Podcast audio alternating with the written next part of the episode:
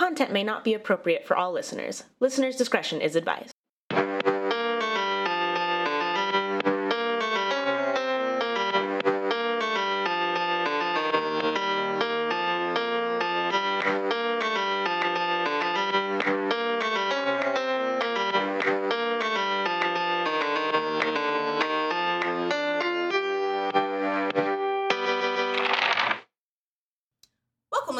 WTF Are You Talking About, the podcast where we don't know what we're talking about until you do. I'm Katie, I'm Becca. and we're here to ask each other, what the fuck are you talking about? So here's how it goes we have six categories of topics, and the next episode's contents will be determined by the roll of a die. The categories are true crime, paranormal, history and education, s- uh, yep, science and technology. I got lost. Syphilis. Syphilis, a whole category to itself. Whoa. Let me try that again. True crime, paranormal, history and education, science and technology, entertainment, and current events. We use an eight sided die, so if you roll a one, you're going to roll a six sided die for those same six categories, but it has to be mm. local, so Idaho or any state bordering Idaho. That's a lot of land. And it, it's a bit, yeah. Yeah. That's over over in the northwest here. That's almost. States are large. Did I tell you about the time that I said Jeff Bezos is like the equivalent of like was it like one and a half Idahos in terms of monetary worth? No, you did not tell me about the time you said that. Okay. it's because he's worth a hundred. He's Uh. worth 120 billion dollars, and I calculated the average household, and I calculated the average amount of people here in the states, and, and Are you stuck?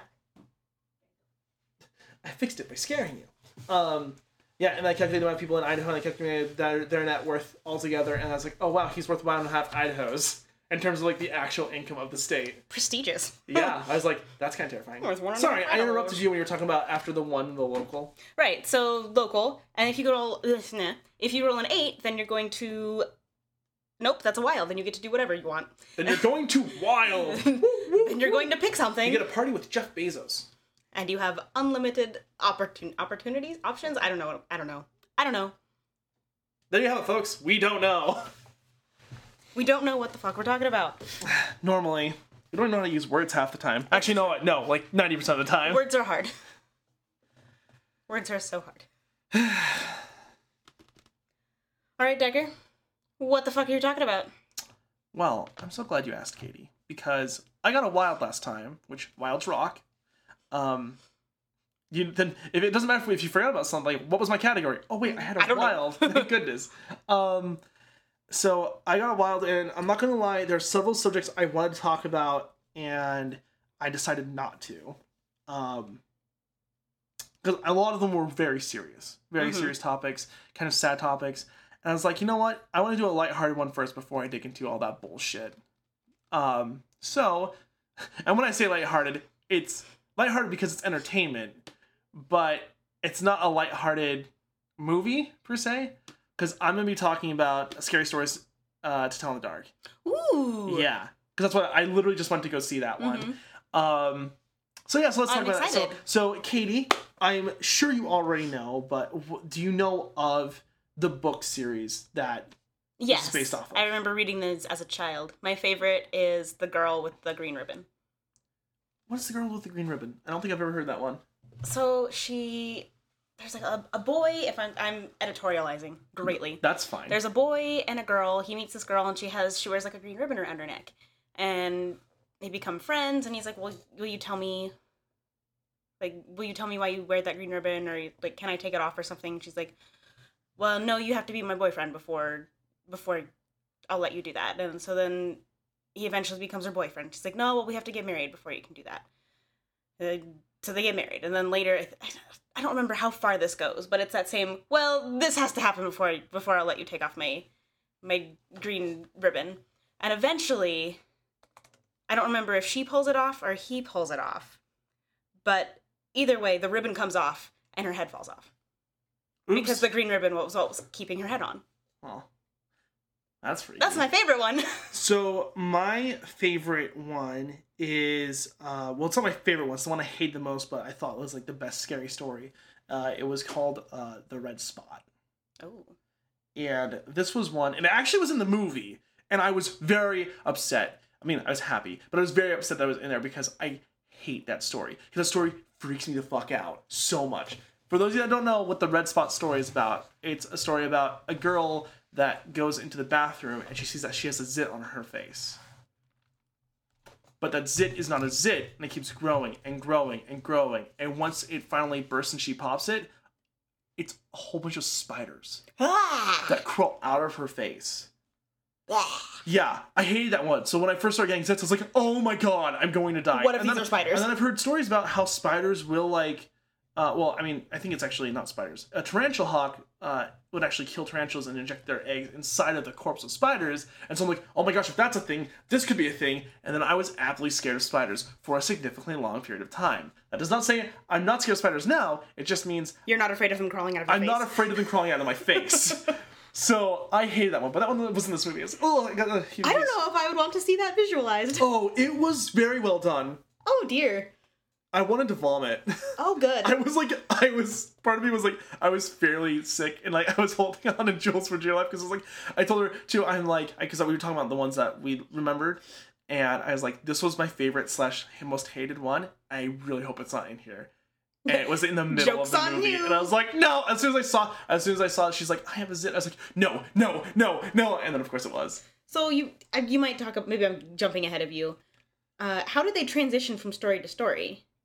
That it, yeah. Is I'm there actually gonna talk about that. An overarching?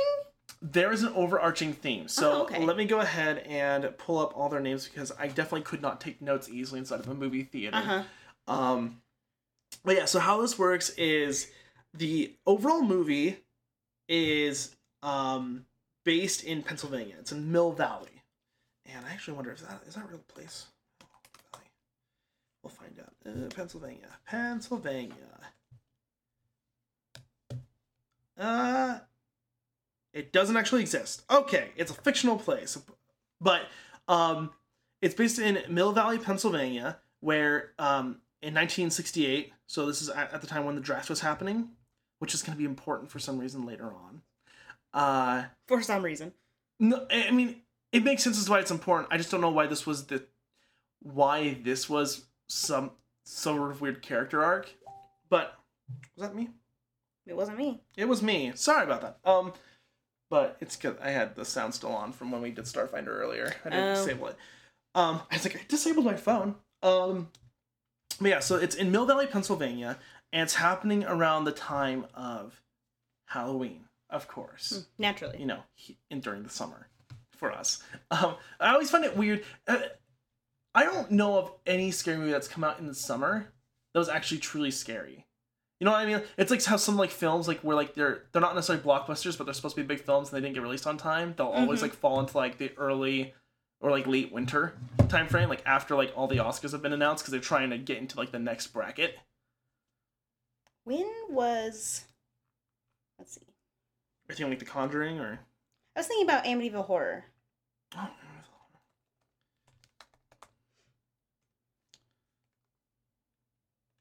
Amityville Horror. The book was in September 1977. What about the movie? Which one? Uh, Is it the uh, the, the original and then the second one. So 1979 and 2005. Let's see if I can get any specifics on it. Release date was July 1st of 1979 for the um, the first one. And then the remake- Why does it just say 2005? April 15th of 20, 2005. Okay. So it's not even that's spring, not even summer. Yeah. I always find That's it weird when horror choice. movies get released out in the summer because I don't normally think of them as being like massive movies because most of the time they wait for like, the scary season, right? Yeah.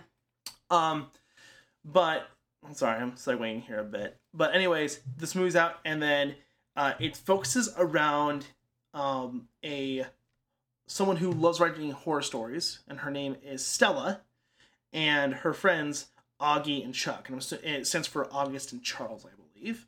And they're playing a prank on a school bully named Tommy Milner, um, who is think of your token asshole in horror movies with like young kids like these these are kids that are clearly like The bully. uh they're like maybe ages 15 to 17 right so they're fairly young like they might even be like just recently in high school um but they play a prank by getting a whole bunch of horrible smelling stuff into like a bag, Mhm. as well as uh, they also have a bag of dog shit.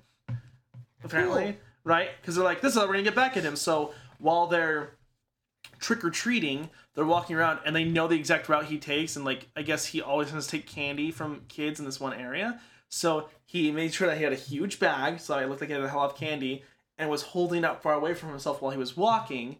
To where, of course, when this asshole drives by, he grabs the bag, pulls it in, right? Or one of his friends grabs the bag and pulls it in, and they're rummaging through it. They're like, "Oh, this smells horrible!" And then, um, the bully's pissed, so he backs up to try and come get him, and then uh, Chuck lights the bag on fire, throws it into the car, and it lands on the bully's crotch, Mhm. effectively. And of course, it causes panic and crashes. And so the the story is basically focused about. Um, it tries to act as if it's focused on getting back at the bully, but the bully doesn't.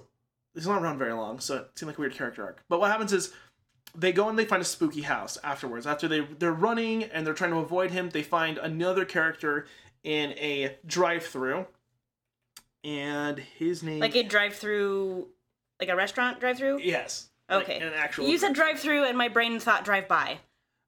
in a drive. Very different things. Yeah, and they run into Ramon, and he's kind of a drifter, and we find out later on that he's been dodging the draft. So, and that's why I said it's important to know this is going on in the Vietnam era because Otherwise, that wouldn't make any sense. yeah. So they run away and they go to this haunted house. And the haunted house is focused around a girl who has never ever been seen because her pictures and everything have been wiped off out of existence by the family that was housing her. So they know of her and they have scary stories about her, but no one knows exactly what she looks like. And they go into this house because they want to experience Halloween and they're trying to be all creepy. Uh, and they go in there and as they're investigating, one of them, uh, Chuck, being the person, he's he wants to try and play a trick on um, Augie, which again uh, is the other friend. So uh, Chuck is the goofball. Think of him as uh, who am I thinking of? He's the smart mouth kid that says all the smart things, and he's like, "This is bullshit," and like he even says like, "Let's not go into." um, the haunted house because when he goes into the cabinet and he, or in the closet and he opens it, he actually enters a different world. So it's like Lion Witch in the Wardrobe, except for oh shit, there's actually a witch. I don't want to go through that wardrobe. Um, So he goes back and he opens up the door, and all of a sudden he's in this he's in this red room, and this keeps coming up over and over again. And it, like, what's weird is that the haunting hasn't even happened yet, but he goes in this room and he shuts the door, and then he opens it and he sees a Doberman, and or, uh, what I think what looked like a Doberman, and an old lady. And this old, uh, old lady's just sitting there, and then she turns to go look at him, and of course he shuts the door and he starts freaking out because he's you know, he hears footsteps coming up closer and closer and closer and closer. And when the door finally opens, of course, it's Augie, so it's a fake jump scare, mm-hmm. right? And that's the thing, this movie had so many jump scares. Oh. And I am very jump scare sensitive. As you know, me too. I move the world when I get jump scared. it's true. so- you do. Yeah, and Jules was laughing at me pretty much the entire time because like none of it was scary, but the jump scare since I responded to them so actively, Mhm. she's just trying to stifle her laugh. That's why I prefer to watch those kinds of things at home. yeah. So, um, but uh, Chuck is freaking out because he's like, dude, something's wrong here. Like, I was just in a totally different area. Like, something's wrong. We have to get out of this house. And when they go to find Ramon and Stella, they finally found access to this hidden room that was behind like a bookshelf, like typical like Scooby Doo kind of bullshit, where like they hit like this lever and all of a sudden it just moves. They can slide the door open. There's a deadbolt to lead to like a back room. And what was really interesting was she walks around this bookshelf. It's not very wide. It's maybe about I want to say six feet like in depth from like where the bookshelf starts to like where like the end of the wall is because it's it's like a, a pillar is the best way to think of it but they open up this door and she can there's a whole expanse of rooms and stuff down there, and it, like it kind of doesn't go at a steep angle down. It goes more forward than down. So it's like this doesn't make any sense. How do you enter this room? Because there's like architecturally. It's like how my stairs in Starfinder were, right? It didn't make any sense, but somehow they got to this whole other room, and then there was more locked doors, and they, had, they kept sh- showing how Ramon, I guess, could pick locks, because I guess that's what you, I don't know. It didn't really give a backstory as to why he could pick locks, other than like It's just he just can pick Can. locks. Yeah, for reasons, and he does it with uh, a like a ball. What what are those fancy pens? Fountain pen yes. With like the the the metallic curved tip, like Like, like old school. a, a calligraphy pen? yeah, because uh, Chuck has one for some reason. That might be. Maybe that is just a fountain pen. Yeah, and he opens up that way, and then the other thing is he then he takes a switchblade and he opens up a lock with a switchblade, Right. a padlock with a switchblade, okay. a padlock with a switchblade. Witchcraft. I know. I was like, how does this fuck? No, no, no. Actually, no. Here's the best thing. Sorry, I totally forgot. He hands the switchblade to Stella, and Stella picks the padlock. Is it that easy to pick locks? I, I don't know. I mean, I haven't tried, but I get the gist. It's not. Yeah, because you have all these pins and whatever, and most. I mean, they're no. They should be more secure than me. I just inserted a random object and I can open it because I don't know. Really, it's just it's really just made out of freaking Play-Doh on the inside. like, so that was really weird. But they went to this room, and I guess the haunt that starts. I say haunt, which now makes me think of betrayal. Betrayal, yeah. Uh, the haunt starts. Actually, you know what? This is a great. This really is like a betrayal game come to life, just with less. Oh fun. no. But they go in there and they they find this book and they're like, oh, this was her book. This was, and I guess her name's Sarah. This was Sarah's book, and and, her name's Sarah Bellows because it was the Bellows family that was hiding away Sarah that they just never seen her mhm. ever again. And they, she gets it, and the the rumor is that if you ask Sarah to tell you a story, that's the last story you'll ever have. Yikes. So basically, you're asking for her to write your death sentence, right? And so she gets this book, and then the bully comes back, right? So his name was Tommy. Yeah, Tommy comes back. He locks him into the room, and he, I guess he's Tommy's with Chuck's sister because they were on a date. So she was in the car. I actually didn't realize that there for a hot second, but she was on a date with this total asshole. And I didn't understand why. Like he he was so much of a dick that there was nothing redeemable about him whatsoever. And it was like how like every you know every bad horror movie they have that one b- asshole guy and mm-hmm. there's no redeeming qualities of him because he just has to be the asshole guy. That's so lackluster to me. I never find that fun. It's yeah, the typical like teen scary movie trope. Yeah, he's just a total shithead. And his Have- character choice was really bland too, because he was just like, this was effectively how he talked. He's like, I'm gonna do it again. You better get out of that car. okay. I'm coming for you. No yells. Just like, it's like my jazz voice, but No. kind of gravelly because I can't quite get there. You sound like uh Roz from Roz. Monsters Inc. Mike Wazowski. Yeah, and so that part wasn't fun either because I'm like, I'm not, you're not amping up tension for me.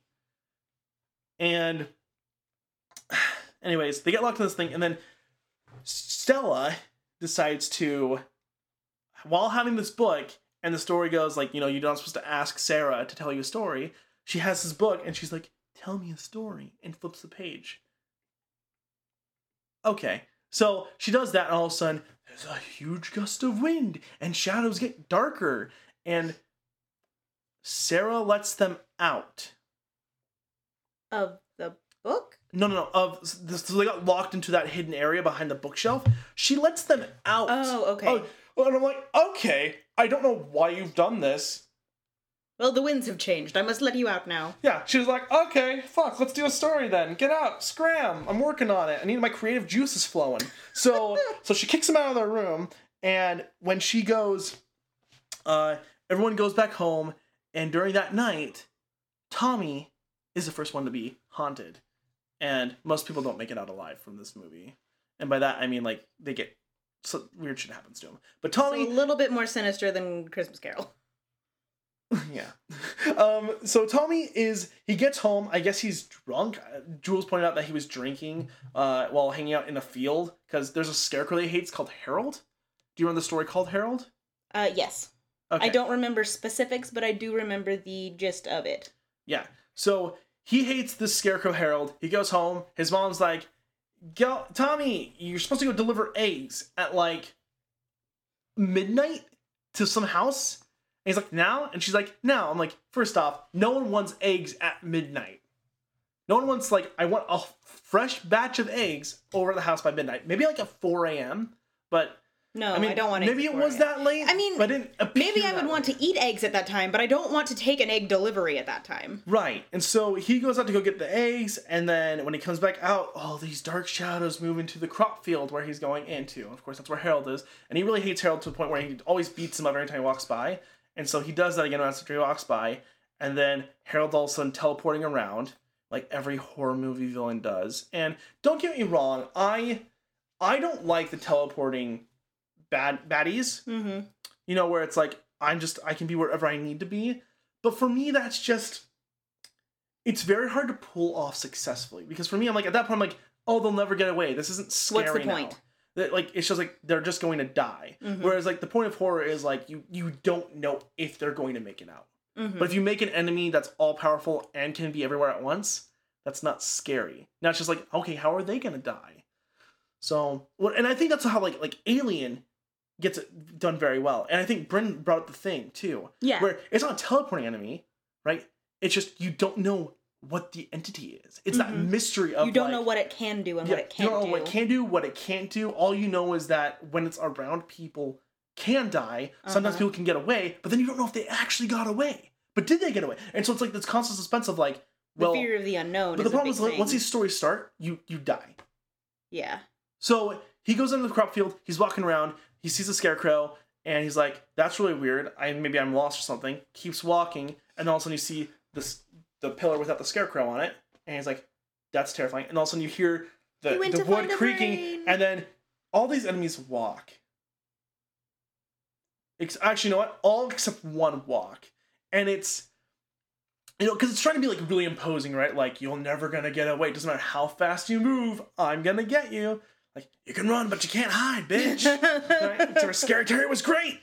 Um, but eventually the scarecrow catches up to him and he stabs him with a pitchfork, and the pitchfork turns him into a scarecrow. so now there's just two scarecrows. No, the other scarecrow's gone. Oh. Okay. And you see like all of a sudden hay comes out, and the, the way they pulled it off was actually like visually it was kind of freaky because you see all this hay coming out and he's trying to like keep it out of him. He's trying to pull it out to breathe and he can't breathe and he's running and he's crawling and he's almost to his house, but then he's just a scarecrow there on the ground. And then all of a sudden he's back out in the field. Um, but he's a scarecrow now. So is that like some sort of a curse? Like you can't get the curse off of you until you give it to someone else? No, You have been chosen to be the new scarecrow no, no. You're just a scarecrow now because that was your story because you hated Harold. Oh, okay. So that was the first story, and they find out about this and like shit. And then the girl's like, "Oh no, what have I done?" And of course, everyone's saying this isn't a thing, right? Because it's only happened once. So like, he's probably just ran away or he went to go. He he was just signed up to join the army. He was really excited to go and you know fight some people.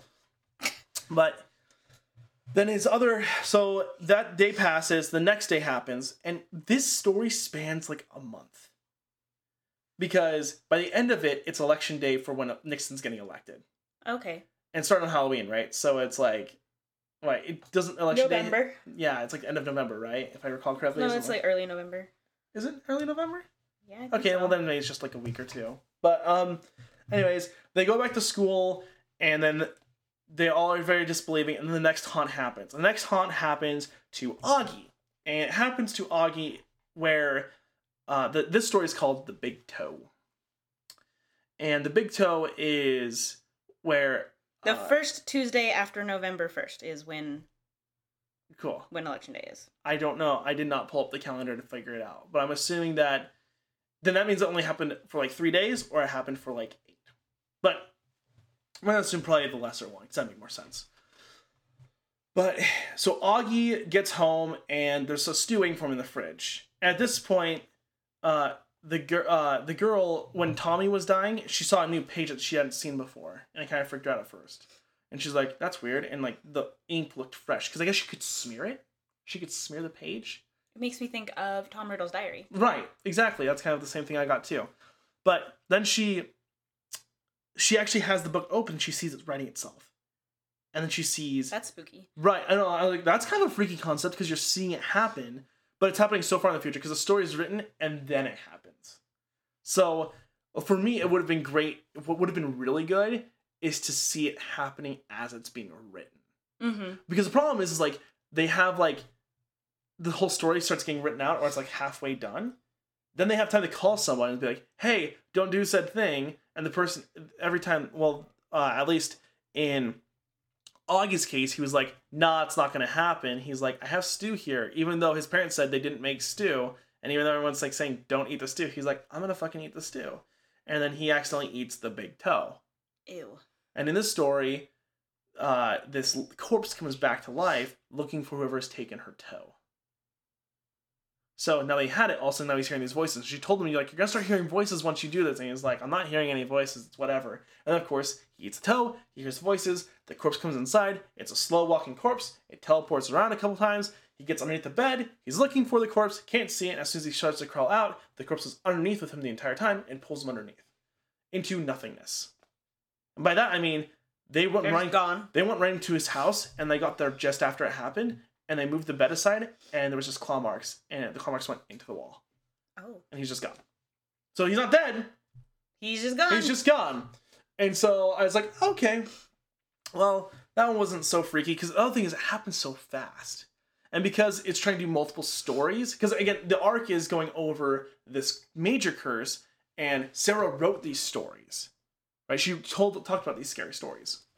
So they start doing some investigations now because like we gotta find out how this curse is working and how to break this curse. Because I guess everyone's now doomed. So they go to the library, they start looking up some information, they find out that Sarah had found out that the Bellows family was poisoning all the water supply with mercury and killing oh people. shit. And the original stories supposedly were her trying to tell them, she's trying to tell these stories about what people were doing um, with the water. And when something happened to someone, it was basically like a, a indirect way to tell a message about all the mercury poisoning that was happening. And of course, the family found out that she was telling people, and so they sent her to an insane asylum and basically made her insane. Hmm. Which is not the first time an insane asylum comes up, because we're about to get to the next one. Well, it's, it's almost like the stories are like hallucin hallu- Exactly, hallucinations, hallucinations. from the mercury poisoning. Yeah, except for like uh, one of the stories is the Wendigo, Mhm. and it talks about her. I think her her father going with her brother hunting. I don't know the whole story of the Wendigo, but um, I mean I know the mythology of the Wendigo and Mhm. how it happens. But that particular story. right, but they go hunting, and I guess after after she had gone insane and disappeared, the rest of the family disappeared, and like no one knows what happened to the family. They're just gone. Uh, but they start doing some investigation, and then while this is happening, they um, explain to Chuck's sister, Ruth, that this is happening. Of course, Ruth is disbelieving, just like Augie, and she's like, "I have a play and or musical that I'm doing." And guess what musical it was? Bye Bye Birdie. Oh god, I was my I had three guesses. it was it was Grease. My next guess was Guys and Dolls, and then my third guess was Bye Bye Birdie. Yeah, it was by uh, Jules. I just heard it go. Oh my god, like that classic, right? so Bye Bye Birdie. Oh no. So she goes to do it, and of course, the zit's getting worse and worse. And this Oh, is getting no. to the one I hate the most, which is called the red spot. She goes running into the bathroom because one of the girls, she looks at her and she's like, You gotta take care of that. And I was like, Well, what an asshole. Why didn't you just fuck her, you know, help, help cover it up? That's what makeup is for. Yeah. And so, of course, she gets all self conscious. She leaves. When she goes into the bathroom, um, everyone's seeing the story being written about the red spot. And they're like, oh shit, oh shit, oh shit. It's about, because they thought at first it was about Chuck, because they thought he was the red spot. And what's funny is Chuck, several times now, he's been afraid that it was going to be him at this point.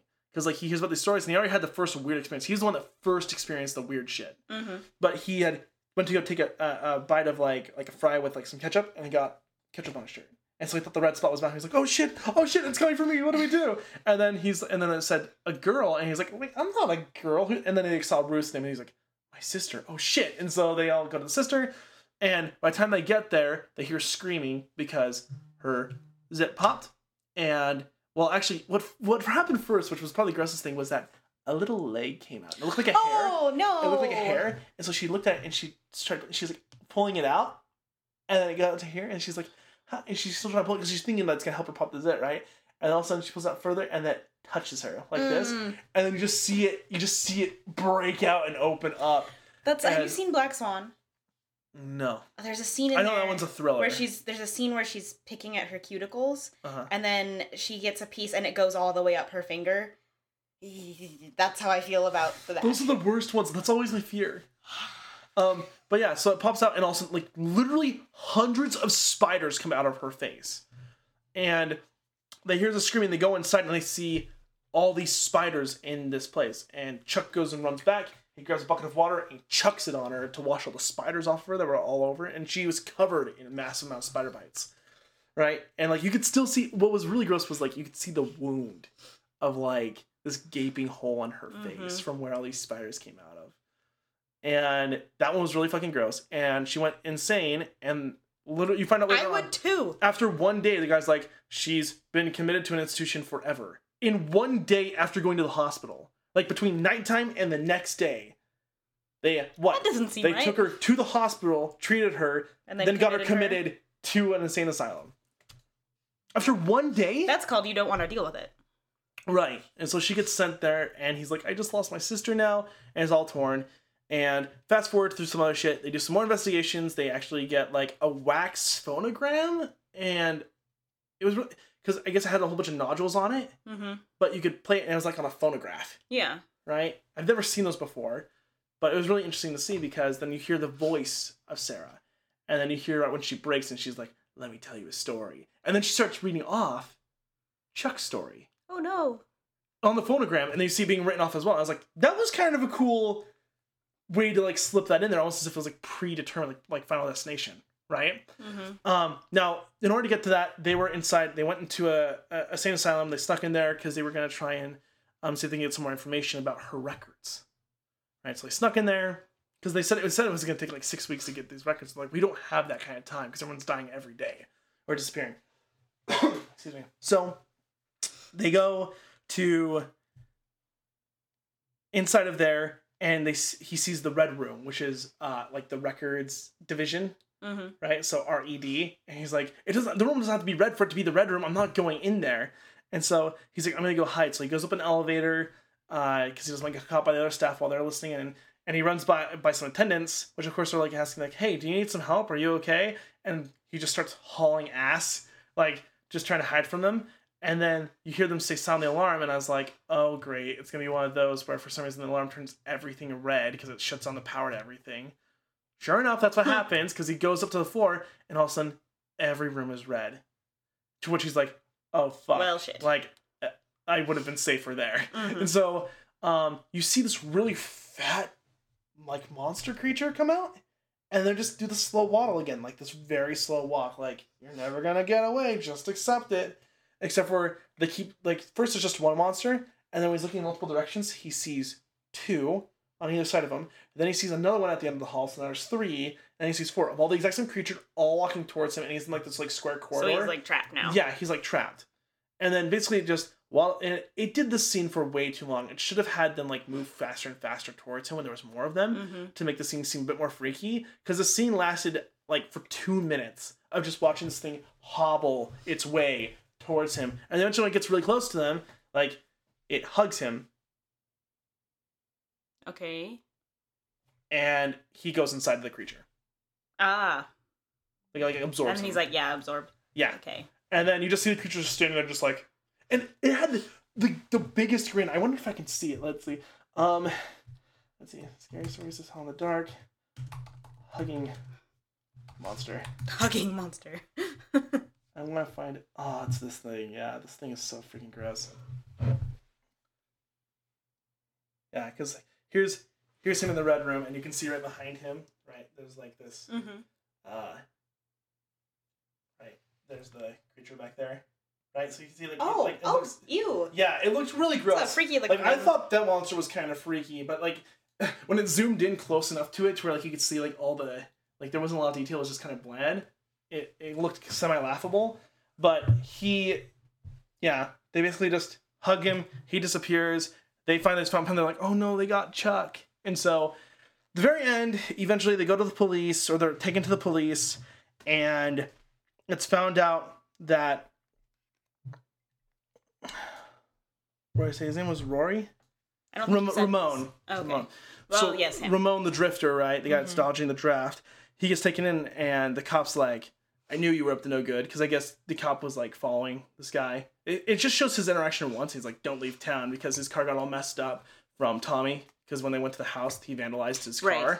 So, because they were at the remember they were at the drive-in, right? So Uh-huh. I skipped that part where they actually drove up to the house, and then when Tommy got there and left, he ruined their car, or uh, Ramon's car. Okay. So that's where the cop got involved in the beginning, where So they were at a drive-in, not a drive-through. Yes, sorry. They were at a drive-in movie theater watching um oh gosh, does it actually say in here? It was a classic scary movie. It doesn't say it. That's a bummer. But it was like it was supposed to be like a classic one. But um Ramon is like they get put in jail and then you see the officers start flipping through the book and he sees the story starting to be written or not, no, he doesn't see the story. Sorry, he swipes his feet. like he feels the blood just like how Stella did in the Mhm. beginning, and he's like, "This is weird." And he's like, "What the hell's going on with this book?" After they already explained that this book is cursed and stuff, and you might assume, is this thing gonna be really stupid, where like the cop does nothing really and then just dies? You'd be right. That's literally what happens Oh. because all of a sudden Ramon's story is being written, and he can hear some movements and stuff, and he, for some reason Ramon just knows that's about him, and he's like, "It's about me." Oh shit! Oh shit! he's like, "I think it's gonna be the Jangly Man," and all of a sudden like, what? That's very specific. Yeah, and I guess the Jangly Man is like a, a, a living entity that can like fall apart and recreate itself at will. Okay. So all of a sudden, there's a chimney in this. Like, it's a very old school. I was like, there's a chimney station. in the man? No, no, no. no, The police station has like this chimney, and a head falls out and rolls over. Of course. And it played up the scene way too long. It's where it had, it had a dog growling at the chimney, and then the dog, of course, runs away, indicating, "Oh shit, I'm too afraid to fight this." The police officer sees it and shoots the head six times in the head because he has like a revolver, and he's like, "Oh shit, I'm all out of bullets, and I forgot how to fucking reload my life." Um, and the Jangly Man's like laughing, and this was probably the creepiest creature of all because it had great sound effects, weird abstract movements, which I always love in horror, like when something like does not move correctly. Like think like The Grudge or like Uh-huh. The Ring, where like they just kind of like, uh, what's the word, contort themselves. Uh huh. And the head falls down, and also all these other body parts fall down, and then it reforms itself and snaps the officer's neck, and the officer's like, "You gotta be fucking kidding me!" and then just dies. Guess I'm like, gonna die. but here's the thing: like that whole scene lasted for ten seconds, which means after he shot it, the body parts fell down. He saw it forming itself. He just stood there and was like, "Oh shit!" I guess this and then you it. see this thing just go, just snap his neck, and he just dies. I'm like, that's dumb. Like, because the problem I always have with movies that do that is you know realistically no one in their fucking It's life just gonna would s- just stand there. well, they'd be, they'd be. I mean, you could there be are people paralyzed that with get- fear. yeah. But this is an officer who reflexively shot this thing in the head, Mm-hmm. and I have a feeling that he wouldn't just be Just stand there. Like, yeah, it'd be weird, but yeah. I like to think think of the personal story. They didn't train him us for this at the academy. Yeah. So he dies, and then the jingly man starts crawling through some, trying to get through the bars to this guy. They escape, and then they decide the only way to fix this is to tell Sarah's story back to Sarah. Basically, tell Sarah's story instead of her, them, her telling them a story. So Stella goes back and gets teleported through time. I mean that. She goes to the house, and as soon as she opens up the book, all of a sudden the house goes from this decrepit area to nice and lavish and refurnished. And you see that the book's on the ground in the real current time, but Stella is in the past. And Like, how far in the past? where Sarah's family was before their Oh. disappearance. Okay. So she's reliving Sarah's life. Yikes. Yeah. So she goes there and she hides away. There's some other stuff I'm missing, but it's not really important. And eventually she gets back to Sarah. And then takes her back to the present because it just had to take her to the past so she could see people throw her into a room. That's literally all that happens to Stella. So she doesn't die or disappear. She just gets taken back to Sarah's current, where sh her room was in the present day. Because once she gets there, it goes back to normal. But she's not like trapped in the past or anything. No, She's just here's a room. Yeah. Okay, bye. Yeah. And then Sarah, you see Sarah walking up to her like all like freaky. Like I like to think of like how the uh you know the creepy hand things in uh Ocarina of Time. Did you ever play Ocarina of Time? I thought No. you said you did. Okay. Um, they are these, and when you go into the well to get the lens of truth, there are these weird entities. They're they're you only fight I think four of them in the entire thing. They are very bizarre. Let's see. Um, Oh, I think you've showed me these before. uh, Zelda. Where the body is like a weird hand. Am I thinking? Nope. Okay, never mind. Uh, that's a wall master or a floor master. Maybe I have showed to you another time. Uh, let me see. Uh, uh, um, uh, it's the well enemies. Yeah. It's not a Gibdo. That's the mummy one. Is it the infinite hand? I think it's the infinite hand. Infinite hand. Zelda.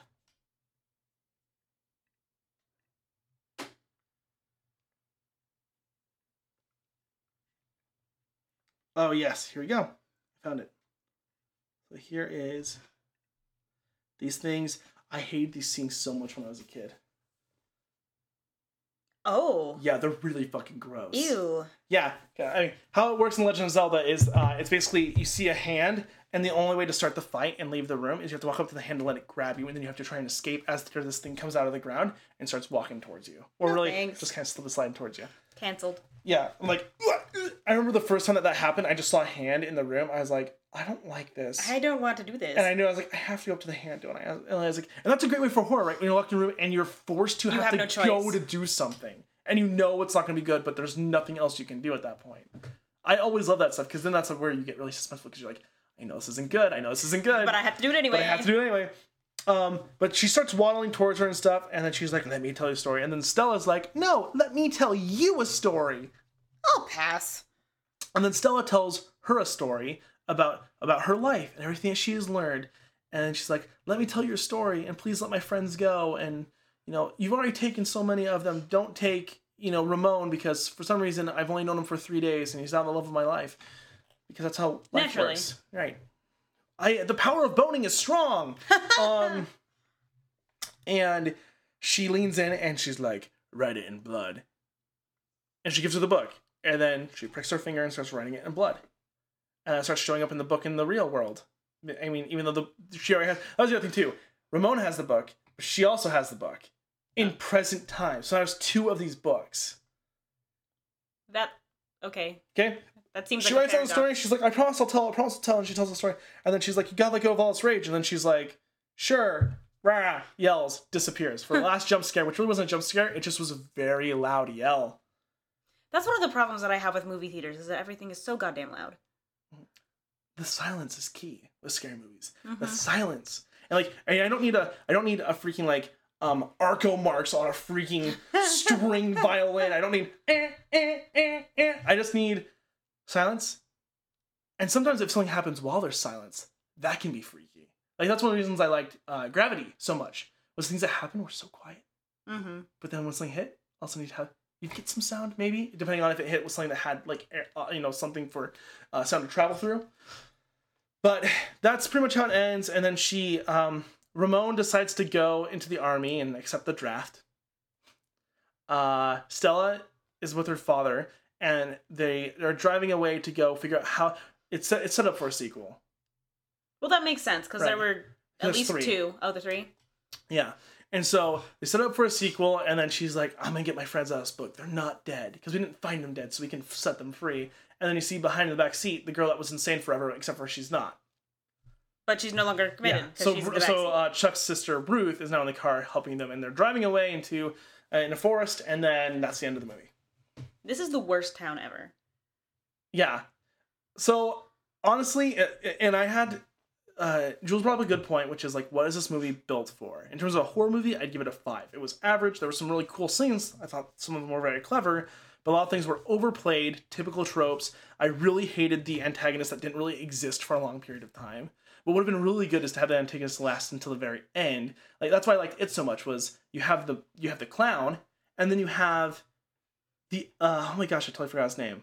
But uh, His name's not Billy. What is it? You know what I'm talking about, though, right? Yeah. The asshole kid. Yeah. Um, that like literally starts carving his name into.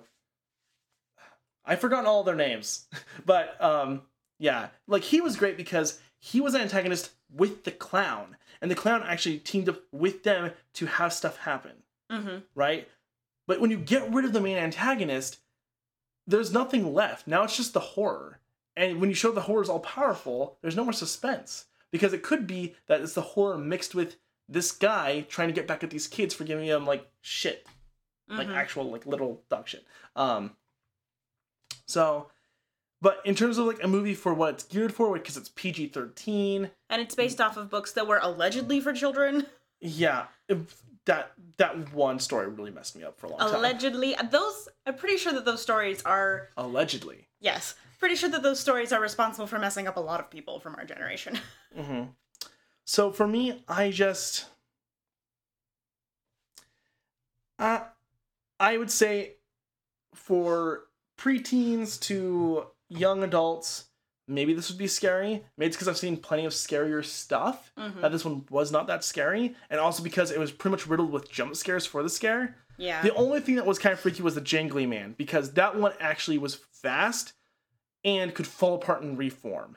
And I was like, that's kind of cool because like he pinned it up against a truck and he like tried to struggle for a bit and he's like, why am I struggling? and he just fell apart and then he just came back together. That was cool. Uh, the Huggy Monster that would have been great. If the Huggy Monster That's what I'm call makes it. Makes it sound like he's made of diapers. The Huggies Monster. It's very absorbent.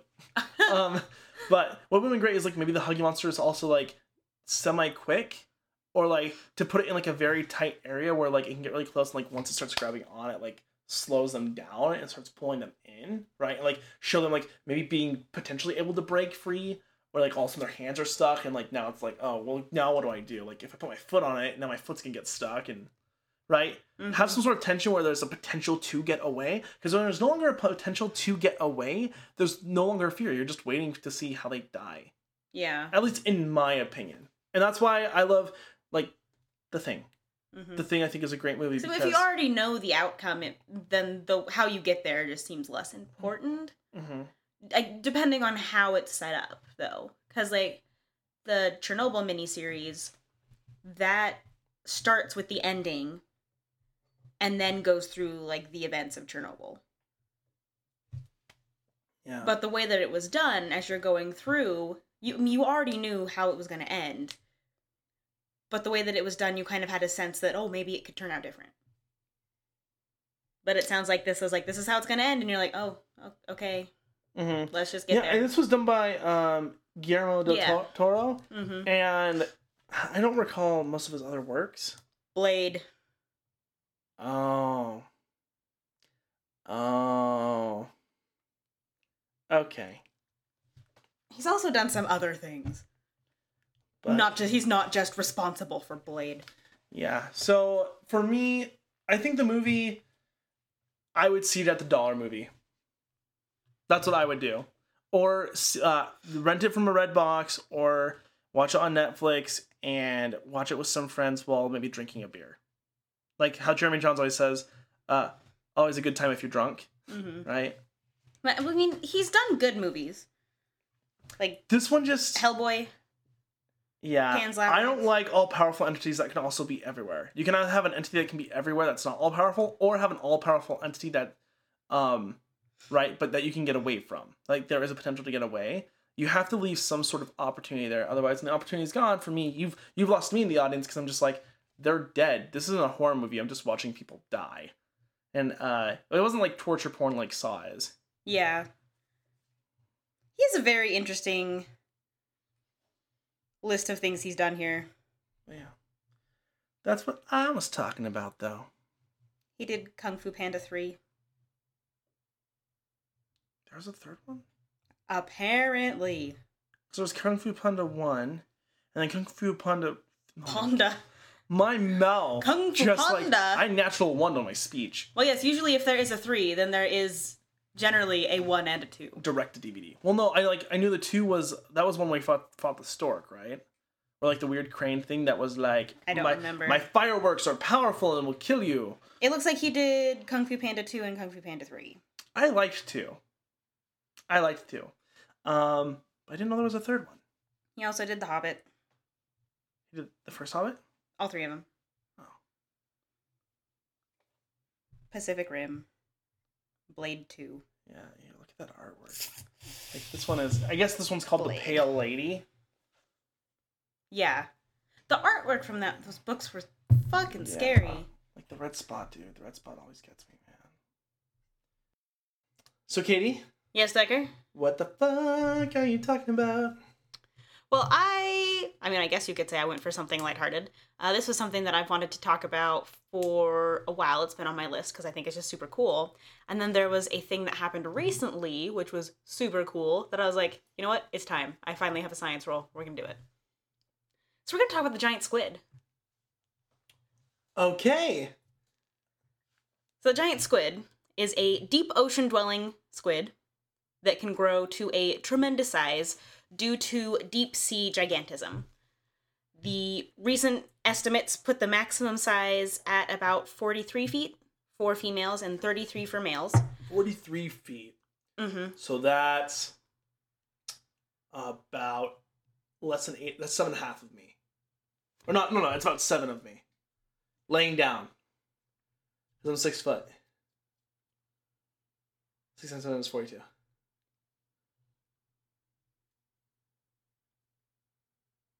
That's probably about eight and a half of me. Yeah, I know. Like, it's so weird to think about. It's like if I were laying down Yeah. straight, that's a lot. I do actually have a picture of a guy laying down next to one. oh, that's good. Um, and that so that measurement is from the posterior fins to the tip of the two long tentacles, and that was an interesting thing. They only have two tentacles. The rest are arms. They have different functions. Do you? What's the difference between a tentacle and an arm on a squid? I will tell you about tentacles later. Okay, I'm just curious because anytime you think of tentacles, you always think like octopus. Yeah, you think it's like all of them, but yeah.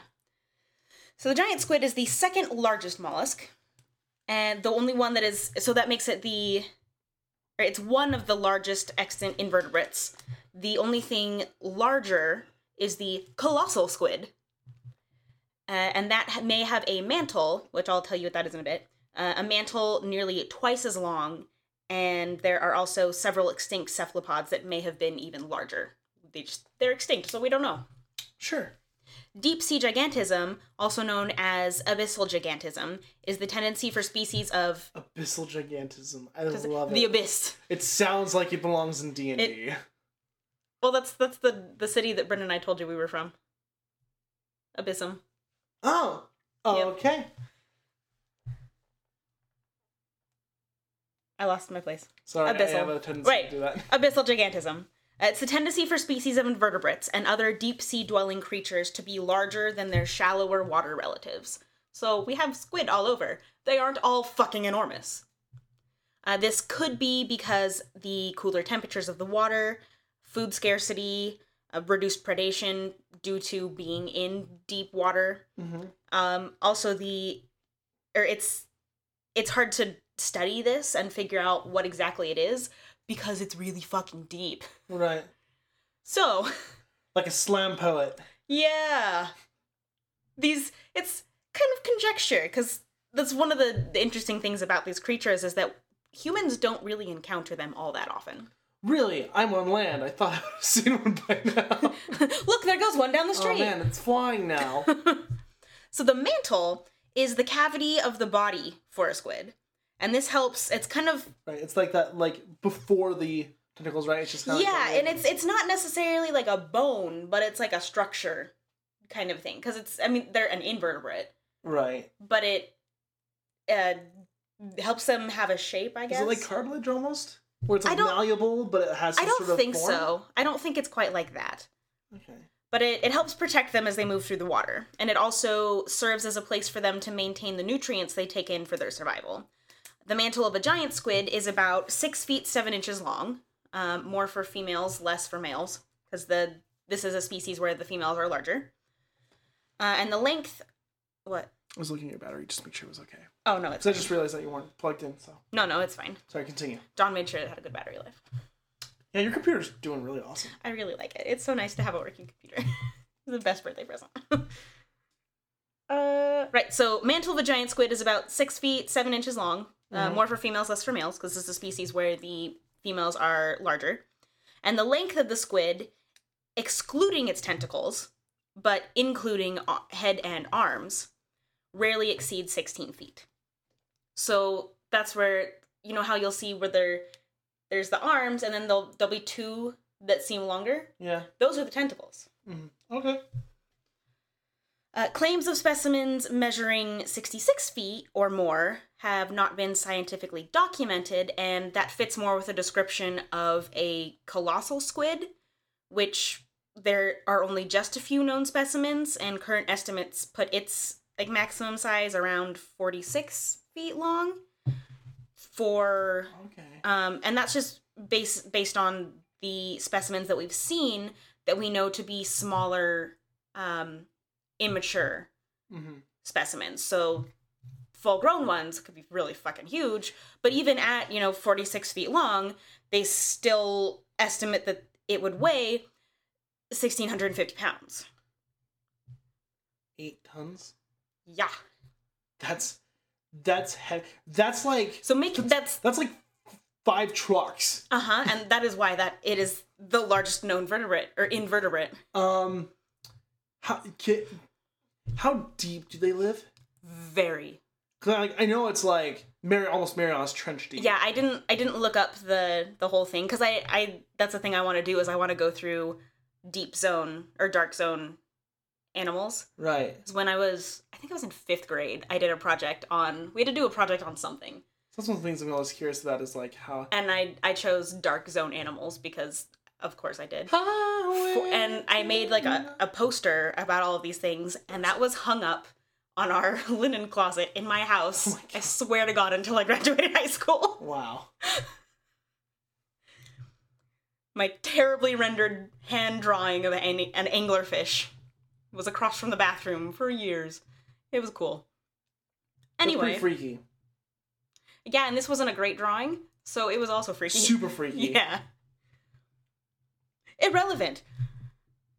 Uh, the number of different giant squid species has been debate, debated, debated, um, but recent genetics research suggests that there's just one species.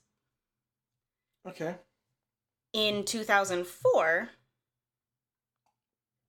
Japanese researchers took the first images of a live giant squid on its in its natural habitat. In I think I saw that one.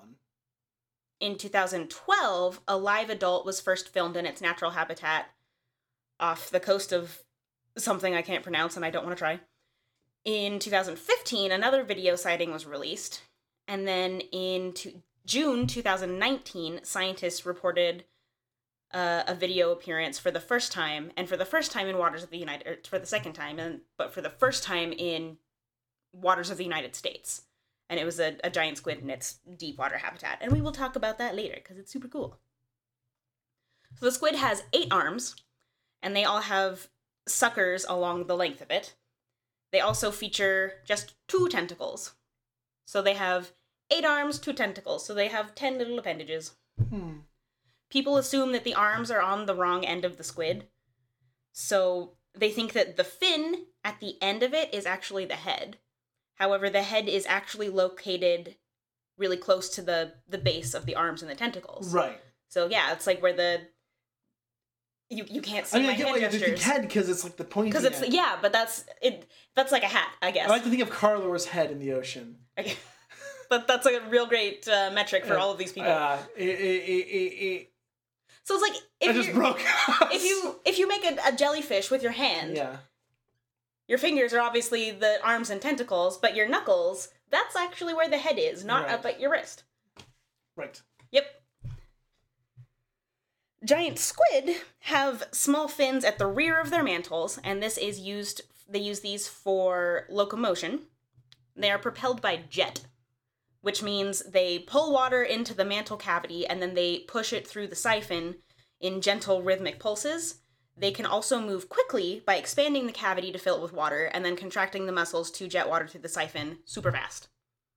So the squid. It'd be like, you know how like we use our lungs to breathe and then we use our body to run, but instead we were just breathing. Yeah. It's like if you just in the water and just like It's like if you're, if you're really just a balloon at that point and you just like let go of the air. yeah, they're just kind of big squishy balloons, I Yeah. guess. Big squishy balloon. The sea balloon. A giant squid breathe using two large gills inside the mantle cavity. And the circulatory system is closed, which is a distinct characteristic of cephalopods. So, like other squid, they contain dark ink used to deter predators. The eye of the giant squid is about 10 The point. eye? The eye, like the eyeball. Do they have only one eye? They have two, okay. but they match. Gotcha. so the Cyclops squid. the eye of a giant squid is about 10 and a half to 11 inches across. It's about the size of a beach ball. And I have a picture for you. I don't think I'm like ten and a half. It's like, is that like how wide your head is? So here's there's oh a my god! it's a picture of a woman next to the eye of a giant squid in a jar and the eye is slightly smaller than her head. Yeah. Is that the pupil? Yeah. It's real large. I'd say the pupil's probably about the size of my fist. Yeah. No, that's accurate. Yeah. I like her smiling. She's like, look at this. She's like, eye." oh, look at eyeball. It's cool. Seems like that should be a picture for like some sort of uh collegiate level advertising. It does. It, it looks like a Like, come join our marine biology program. yeah. Uh, so, so they're super giant, and they're similar to like sacks of liquid, kind of. And I remember when I was in ninth grade in my biology class, we dissected a squid, and uh, the eye was super weird because it was hard. It wasn't squishy like our eyes are. But so that the reason is that it's like a sack of liquid, and then when the squid dies, the liquid leaks out, and they just kind of like collapse. Mm. So the, their eyeballs just like deflate. Oh, sad eyes. uh, these uh, soup these large eyes are very important because they are excellent at helping the squid detect predators.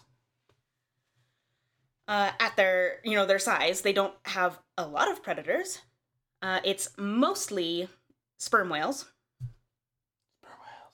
Uh, that's basically its only predator, with the exception of there's a theory that pilot whales may also feed on some giant squids, and then um, deep water sharks are known to feed on the juveniles when they are much smaller. Mm. Uh, it, giant squid are also colorblind. Makes sense. Because Uh-huh. they probably just need to see light. Yeah, so their their big eyes are good at detecting motion of specifically large things, Sure, they're big. which a They're sperm out- whale is very very large. Oh! And Yeah. jet- jettisons away. I think a sperm whale and a colossal squid and a school bus are all about the same ish size. So what do they feed on again? The the squid or the, the, squid. whale? The school bus. Uh, They feed on- school bus. they feed on other fish. Okay, they feed on whale. Uh, they also have very sensitive smells. Nope. Very sensitive senses of smell, taste, and touch. How does smell work underwater? I don't know. I mean, I, get, I, I mean, it makes sense because like it's hard for us to quantify because we breathe air, so Uh-huh. smelling water equals death. But See, I don't know you're what smelling of water. because I know that our sense of smell is very, very distinctly linked to our sense of taste. Right. and vice versa. So I don't know if it works the same with their system. I didn't look for that. Right. But yeah, I was wondering and I was like, if somebody tells me that they have a very good sense of hearing, I quit. I, I would get that. I mean, hearing. I like think of dolphins, right? And since water's so, um, water is very great for transferring changes in press pressure, right? Because the, the the the medium in which energy can transfer through it like can be easily amplified, which is why you want to be very careful. Like if there's something that, uh, like, let's say there's an explosion in the water and you were like underwater, Yeah. it would definitely blow out your. Oh, yeah. but that doesn't seem like some like something that you would need in such deep water. Right. The the only thing I could think of would be like instead of like hearing, like in terms of like hearing sounds. Uh, duh, I mean that's how hearing works. But uh, I Smelling don't- sounds. right, smelling sounds, delicious. Uh, what I was thinking of is like the sensitivity for changes in like motion and movement. Like you know, how you said the eyes can see motion, Mhm. but be able to feel the disturbance of the water. They can like already do that though because they are so sensitive to touch. Right. So maybe like the touch basically took over for hearing. But that's kind of my my assumption is that these other senses are so sensitive that they didn't have a use. Yes, I know that they didn't have a use for hearing. Because I mean, what uh, squid aren't going to listen to you. That's what I'm gathering. This is rock music. Yeah. Rock lobster. So now the tentacles are covered with suckers, and these suckers are lined with small teeth. Are they dum dums? No, Darn. they're sharp as fuck. Uh, the the teeth are small pieces of chitin, Okay. and they leave very distinctive scars that can be seen on the body of sperm whales, as they are their main predator. Now, And I have here. This is a piece of that Moby Dick. Sperm whale flesh that you can see has like perfectly circular suction Good marks lord. on it That's several. all over. Yeah.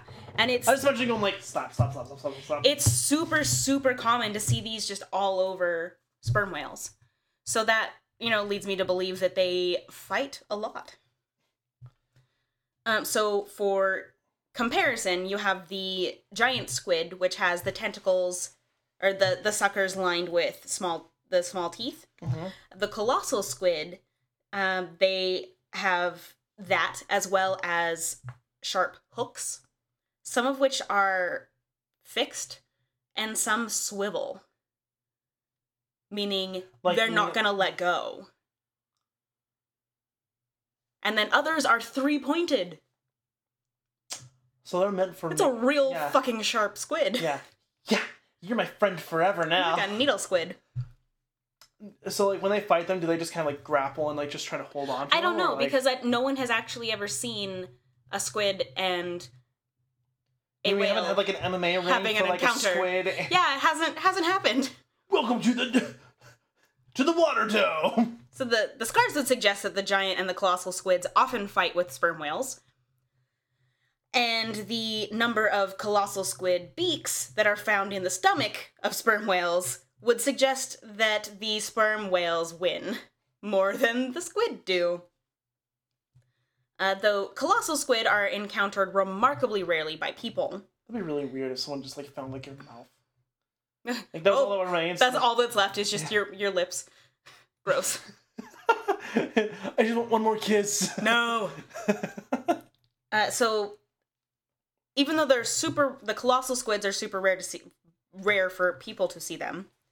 They are thought to make up about three quarters of a sperm whale's diet. so they must grow pretty quickly then, yeah? This is, and this is specifically in the southern southern ocean. Okay. The squid regularly show up inside sperm whale stomachs. Approximately 360,000 of these mammals swim in the ocean, so that's the sperm whales. So if every sperm whale on Earth ate an average of one giant squid per month, that means that 4.3 million would be eaten annually. But there are experts that think that this number is way too low. Right. That seems fair because one a month. So every single day, a male sperm whale eats 300 to 400 squid of various types, of various species, while females consume 7 to 800 Hungry. squid. That's a healthy diet. So if the giant squid represents just 1% of that diet, then whales eat 3.6 million daily. So that's one uh sorry, 131 million giant squid eaten annually. But there's a lot of squid down there. Yeah. The bottom of the ocean is scary because Right. it is unknown. Yeah. We haven't mapped it all yet. It's like Mhm. space, but closer to us. Yes. A giant squid corpse found in Canada in 1968 had a partially regenerated tentacle. And according to a study of the specimen in the Canadian Journal of Zoology, The regenerated club differed in length and width and in the size and pattern of suckers when compared with the normal tentacular arm. And many other cephalopods besides squid are capable of regenerating limbs. Like Limbs. that's a thing the octopi can do. I want to do that. I don't really want to be in a situation where I I mean, yeah, one. but should the situation present itself and all of a sudden I lose a hand, I'd like to get the hand back. I'd like to be like Deadpool, where I get like little baby hand. I mean, Hmm. while.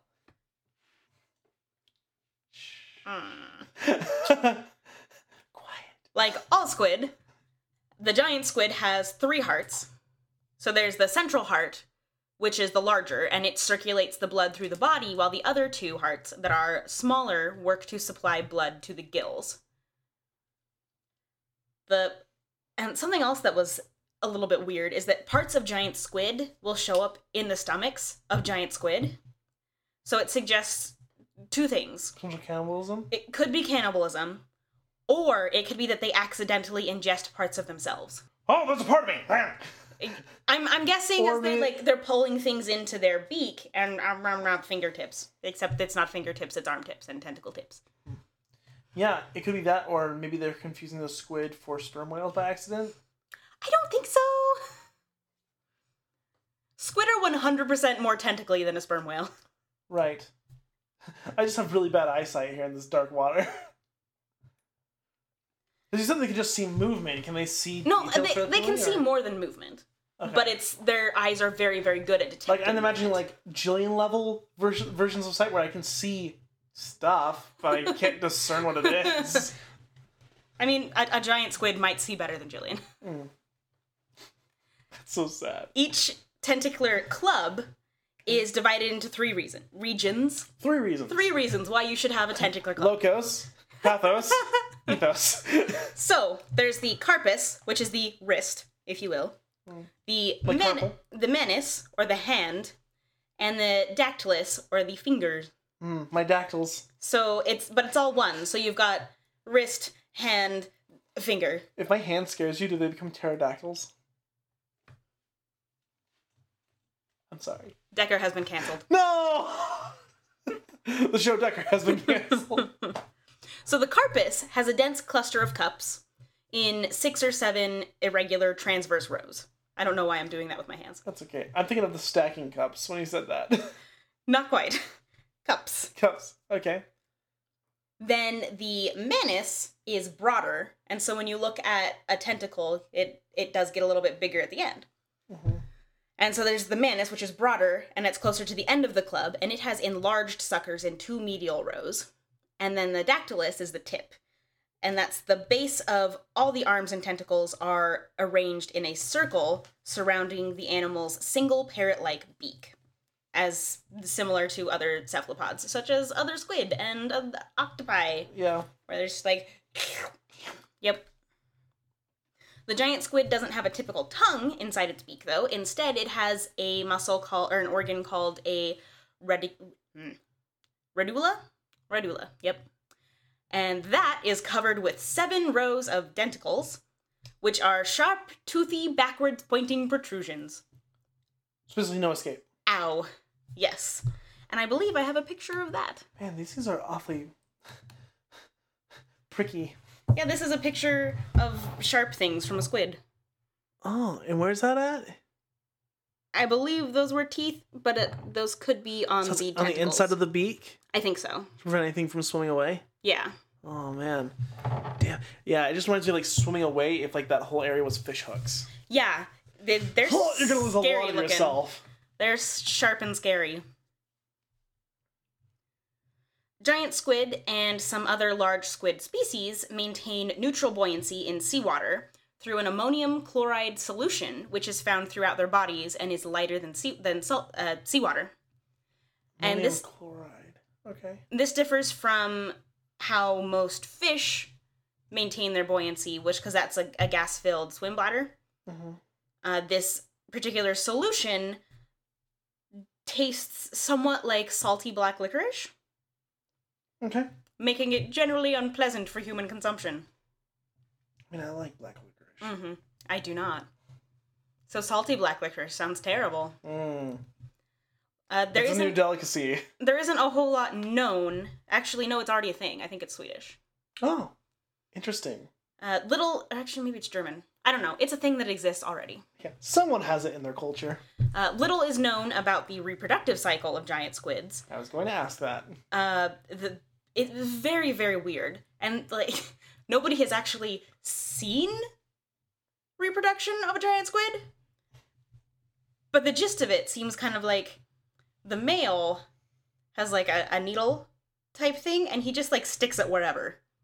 And then the female Okay. has a single ovary, and she can just like call forth an egg from it whenever, I guess. Hmm. And then squid. I feel like I've heard about this before. Yeah, also the males have prehensile penises. So that's weird. N- No. That's weird. Or when I want to pick up something and my hands are full. How I am not gonna ask. Never mind. So weird. But That here, al- hold my drink. That always weirded me out whenever I heard about that because I'm just like, that's just kind of freaky. It's like having a tail. You can just, like, curl it up. Yeah. Goodbye. now I don't have to tuck. I can just think it. God, this. the giant We're talking about genitalia. It gets really weird. I'm sorry. Genitalia. Genitalia. The giant squid's brain is shaped like a donut. And this is super weird because its esophagus passes through the hole in its brain. So that would be like if your brain was in your neck and went around your throat. The Oh. problem being that it has to be very, very careful when swallowing because if something is too big and it's not broken down well enough, it can cause brain damage. Because it will rub against the brain. And to me, that sounds like a very big design flaw. Oh my god, how have they survived this long? I, they learn to chew their food. really, really small Mhm. bites. But this one's so good. Just like has like a little minor like hemorrhage. I'm sure that there's probably some brain damaged squid around there from having problems with that. But that just that seems like a a, a large design flaw in the squid. Who who designed the squid? that You're gets fired. your brain actively involved with stuff does not seem smart. no. Natural selection. Why? like, I mean, clearly it's well, they don't have a lot them. of predators, Yeah. but the, the predators they do have seems to be eating a lot of them. Well, no wonder. I mean, they're all brain damaged. like, one of the whales when they're just like, this thing one just flew straight into my mouth. Like, I don't know. how This worked out. Giant squid are widespread, occurring in all of the world's oceans. They are usually found near continental and island slopes from the North Atlantic Ocean, especially Newfoundland, Norway, and the northern British Isles, Spain, and the oceanic islands of the Azores and Madeira, to the South Atlantic around southern Africa, and North Pacific around Japan, and the southwestern Pacific around New Zealand and Australia. Specimens are rail, rail. They are rare in tropical and polar latitudes. Rare, but they're still there. Squid are everywhere. Hmm. Squid are all around you. Squid. We are squid. Squid is inside you. It lives in. there are about 12 giant squid on display in museums and aquariums around the world. Just 12. Mhm. And the Smithsonian actually has two of them. So they have one. Uh, they're they're both in display at the National Museum of Natural History in the Ocean Hall, and I have actually seen both of these Oh, okay. when I was there a million years ago. I think it was 2010 when I was there, but that feels like a million years ago. May as well be. They have a 25 foot female, which was probably about 36 foot long when it was alive, as it has shrunk significantly, being dead. Mhm. And then they have a 9 foot male. I don't know how long. There, there wasn't an estimate for how big the male was when it was alive, You know, shrinkage happens to all of us at some point. especially when you're dead. The male is at the Smithsonian on loan from the Coordinator for the Study and Protection of Marine Species. Uh, they specialize in recovery, conservation, and uh, dissemination of marine ecosystems and promote environmental education. Um, they also, it sounds like they special specialize in preserving squid specimens. okay. It's very specific. Yeah. Squid What a niche market. yeah. But I mean, they do lots of other things. But and that's in Spain, Oh my god. and so that's where they are borrowing the squid from. The first recorded mention of a giant squid is from Aristotle in the 4th century BC. Oh yeah, Aristotle, my boy. Then, uh, then we have one from Pliny the Elder. In he mentions a gigantic squid in the first century AD. And then tales of giant squid have been common among sailors since ancient times. So like think back to like just like your general sea serpent, obviously like the kraken. Um, things like there's a thing called a sea monk Sea monk. where people basically thought that it was like a monk, like a religious monk that lived in the sea, kind of like a mermaid. Okay. That was probably a colossal squid because they're shaped similarly, I guess. The first photograph of a giant squid was taken in 1873. Newfoundland minister Moses Harvey acquired a dead specimen, which he laid out over his shower curtain rod and preserved for posterity. He purchased the specimen for just $10 from a few local fishermen who had ensnared it with their nets while out in Loggy Bay. And I have that picture for you. Oh.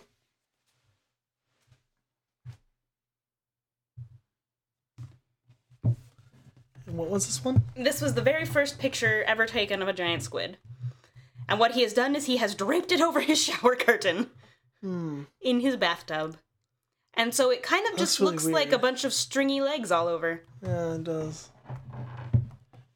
Looks like some sort of weird fabric that someone just laid over. Yeah, it kind of looks like something that someone would have hung over a doorway in the 70s. Instead of beads. So before 2004, no one had taken a picture of a living giant squid. They'd all been dead.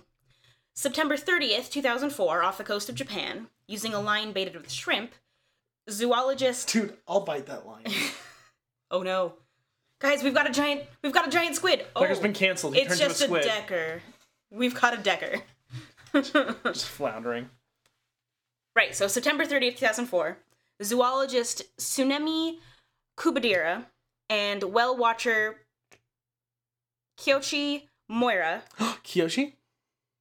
not quite, maybe, I don't know. Uh, they attracted a giant squid about 2,950 feet beneath their vessel, and they captured 500 still images um, taken by a submerged camera before the squid took off, leaving behind an 18 foot severed tentacle. I couldn't find anywhere that said how its tentacle became severed. I am suspicious Mm-hmm. because then in 2006 Kubodera out or topped his 500 pictures by getting a videotape of a young female squid as they dragged her up to the surface didn't work out very well for the squid because it died Right. while they were doing this Well, I'm assuming because of the pressure, right? The pressure difference. is- and, and maybe the squid got the bends i don't know oh, it's it's brain.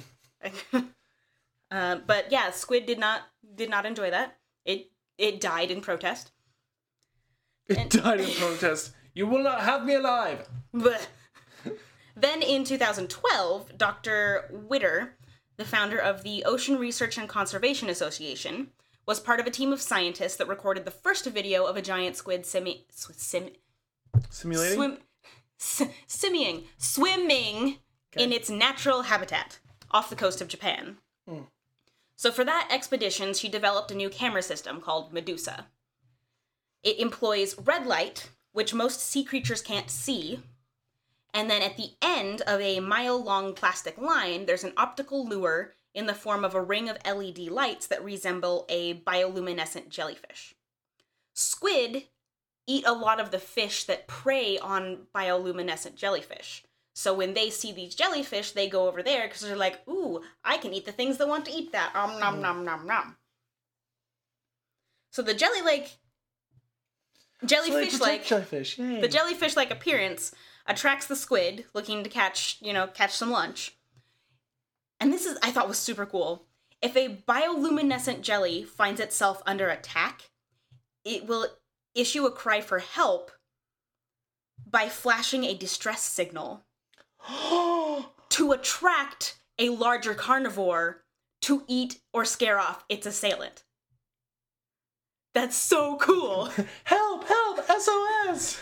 That's so cool.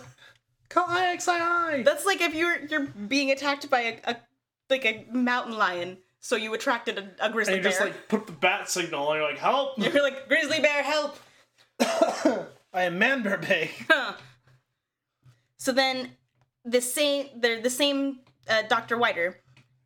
In June 2019, they captured another video using the Medusa camera, and this was a 10 foot juvenile giant squid, uh, and it it it attacked the camera for like 25 seconds before it swam away.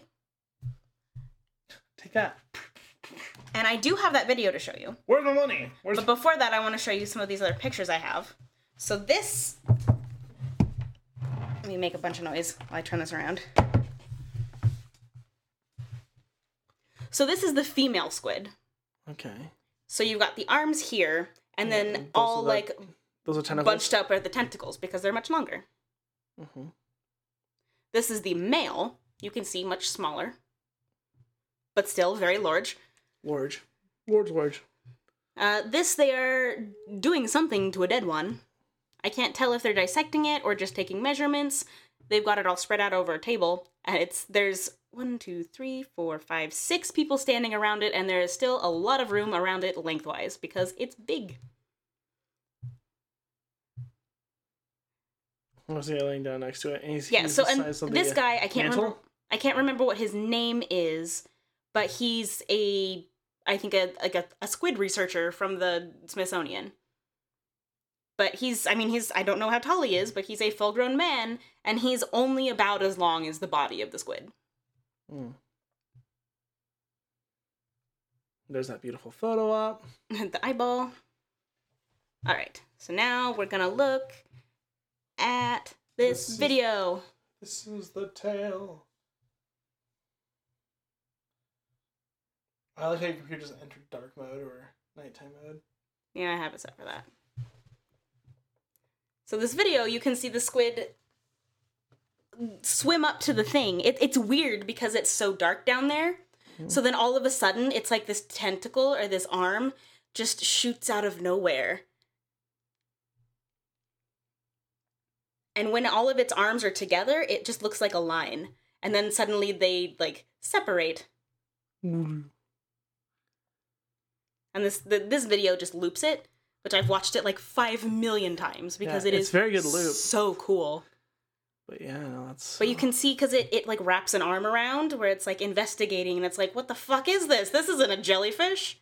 You lied And it actually me. gets close enough to where you can see where all of the arms and the tentacles meet, and that's where its beak is. And it's I don't know, it looks like a small area. I mean, it did say that this is a juvenile, and it's also I mean, I don't know how far away this is, but so you can see right there. Yeah. And then it goes away. Bye. So it's like, I don't think this is a jellyfish, I'm leaving. Oh god, this is new. Jellyfish aren't cylindrical. But when it first like appears and none of its arms or tentacles are spread out, it looks like an eel. Yeah, it does. It's, It's like like- trippy. yeah, because I know like right here is the one you're talking about, right? Where it's just like one little. Uh-huh. Oh, okay, that's good. Like it looks like flotsam, Oh, jetsam. whoa. Actually, it looks like it was all together. Yeah. Like it was like completely narrow and just kind of Uh of huh. like. It was so weird. Yeah. It's kind of freaky. And you can see all of its little suckers there. It's a. I definitely recommend looking up this video. Well, he pieced out of there fast. Yeah, he was only there for about 25 seconds. And I definitely go look it up. It's really, really cool. Super easy to find. Just Google 2019 giant squid video. Boom. Yep. And that's that's my fun facts about the giant squid. Nice. I thought it was super interesting. It is very interesting. Um, yeah, it always fascinates me when um, when you have creatures that by design don't make sense, but somehow they fucking make it. Yeah. It gives you a lot of hope. It's like an inspirational poster. If the squid can do it, so can you. If the squid, if, If the a squid can exist, if it can eat without getting brain damage, so can you.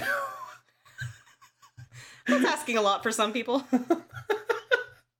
I tend to eat while punching myself in the face. It's not great. oh, That makes me think of Airplane, who's like, I have a drinking problem. And he just throws water in his face. yeah. Man, what a good joke, dude. That movie is That all is just such a good movie. I love that movie Like so I, much. uh, I've heard. what do you make of this? Or what can you make of this? Don't call A me Shirley. brooch? A t-shirt? A pterodactyl? I God, that movie's so good. Yeah, that's where the the first time I heard my dad say like, "Don't call me Shirley," and like I listened to that, I watched that, I was like, "That's where that joke's from." All right. All right, Shall we roll for next episode? we shall and maybe. I have a curated set of Chessex Borealis dice where I have one of each Dude. of the various colors because Borealis. they are so pretty. I didn't want to have I didn't want a set of each color, but I wanted to have some of each color. So I made one set with all of them. What was that um movie that had to do with the Aurora Borealis and be able to talk through time? I had I think I had Bruce Willis.